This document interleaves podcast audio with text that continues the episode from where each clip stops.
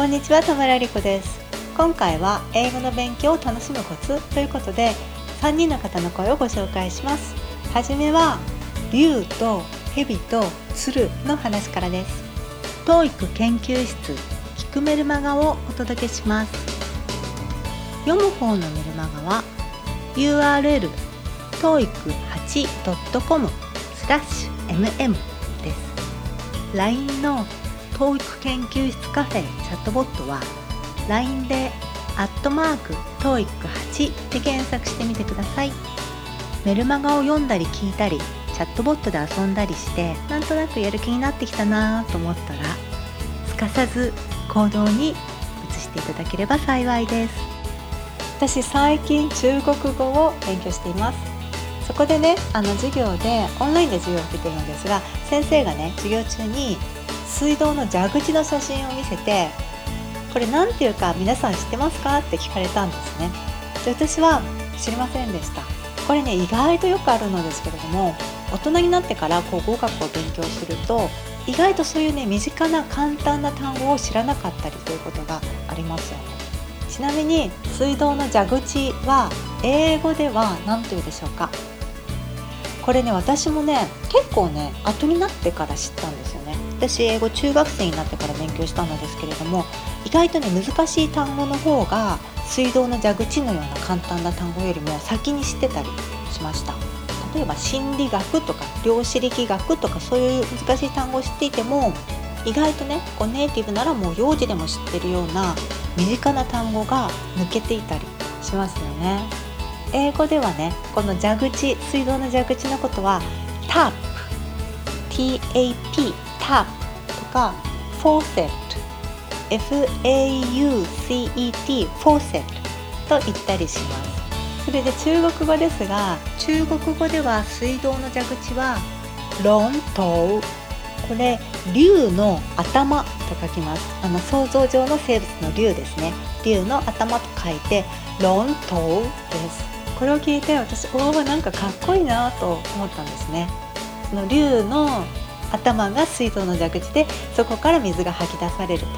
で日本語で竜の頭と書くとこれ漢字が違うのですが竜図って言葉ありますよね。あの時計のネジといいますかあのゼンマイ時計だったら巻いたりそれから時計の針を合わせたりするつまみの部分ですね。あれを日本語だと竜図って言いますよね。竜の頭って書いて。面白いなと思いました。それであの水道の蛇口のことをねカランとも言いますよね。カラン。これオランダ語から来てるのですけれどもオランダ語のクラーンなんですよ。でクラーンって何かっていうと鶴なんです。英語でも鶴ってクレインですよね。オランダ語だとクラーンです。鶴がね。でそれで水道の蛇口のこともクラーンというのですけれどもその言葉が日本に入ってきてカランと呼ばれているわけです。で確かにねあの細長い水道の蛇口ありますよね。鶴の首のようにこう細長くて上に上がって折り曲がって下を見てるような確かに鶴に見えるなと思います。中国語では竜でしょ？でオランダ語では鶴ですよね。でそれでここまで来て私初めて気が付いたのですけれどもこれまでねあの水道の蛇口って名前は何か意味があるとか意識したことなかったのですけれども考えてみると蛇の口なわけですよね。ああ私たち蛇口のこと蛇口ってもうそのまま蛇の口って呼んでるのだなと思ってこれまでに一度もね蛇の口なんて意識したことがなかったことに気がつきました。ああもう言葉って面白いなと思いました。こういうことね考え出すと本当面白いです私の場合はこんな風にね面白いなとか語学って楽しいなと思った瞬間がこう多々あったからそれがねこう英語だったり他の言語を勉強する原動力になってきたんだなと思います。でやはりね語学を学ぶコツっていうのは楽しむことにあると思います。もしも今その英語の勉強とかね語学とかあんま興味なくて楽しいと思えない場合もあると思います。今楽しいとか面白いと思えなくても英語力を上げたいとかねあるいは他の言語を頑張りたいというの目的があるならばその目的のためにこう無理やりでも楽しめるように持っていくというのも一つの方法ではないかなと思います。やはりね楽しむにもねコツがあると思います。それはね自分で楽しもうとすることですね。楽しむ姿勢を持つことですね。これは語学に限らず何でも同じだと思います。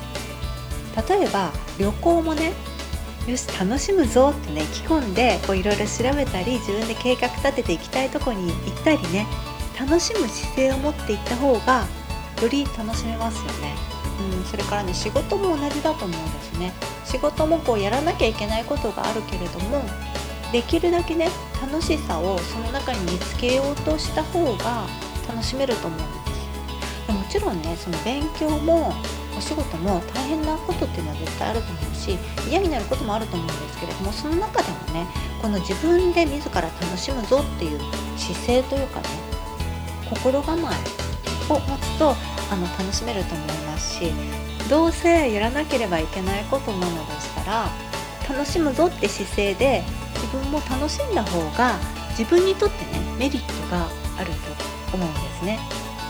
というわけで今日は積極的に勉強を楽しんでいる方3人の声をシェアさせていただきます。それぞれのねいただいたメッセージのうちの一部を読ませていただきます。まずは1人目です。パート7講座の生徒さんからいただいたメッセージです。パート7の音読をやり終えました。声に出して読んでみると知らなかったことが発見できたり翻訳で使えそうだ。と思えるフレーズに出会えたりしますね。楽しいです。はいありがとうございます。このメッセージのとこにね音符のマークにつけてくださいました。この方の場合は翻訳に興味があってそれに使えそうだなって思うとこれちょっと気分が上がるわけです。これあなたの場合は翻訳じゃないかもしれませんがこう自分の興味あることに引き寄せてみるっていうのも一つの手だなと思います。次はパート4講座の生徒様です。読ませていただきます。一度やったことのある問題なのに同じ問題を間違えるなんて記憶なんて淡いものなんですね。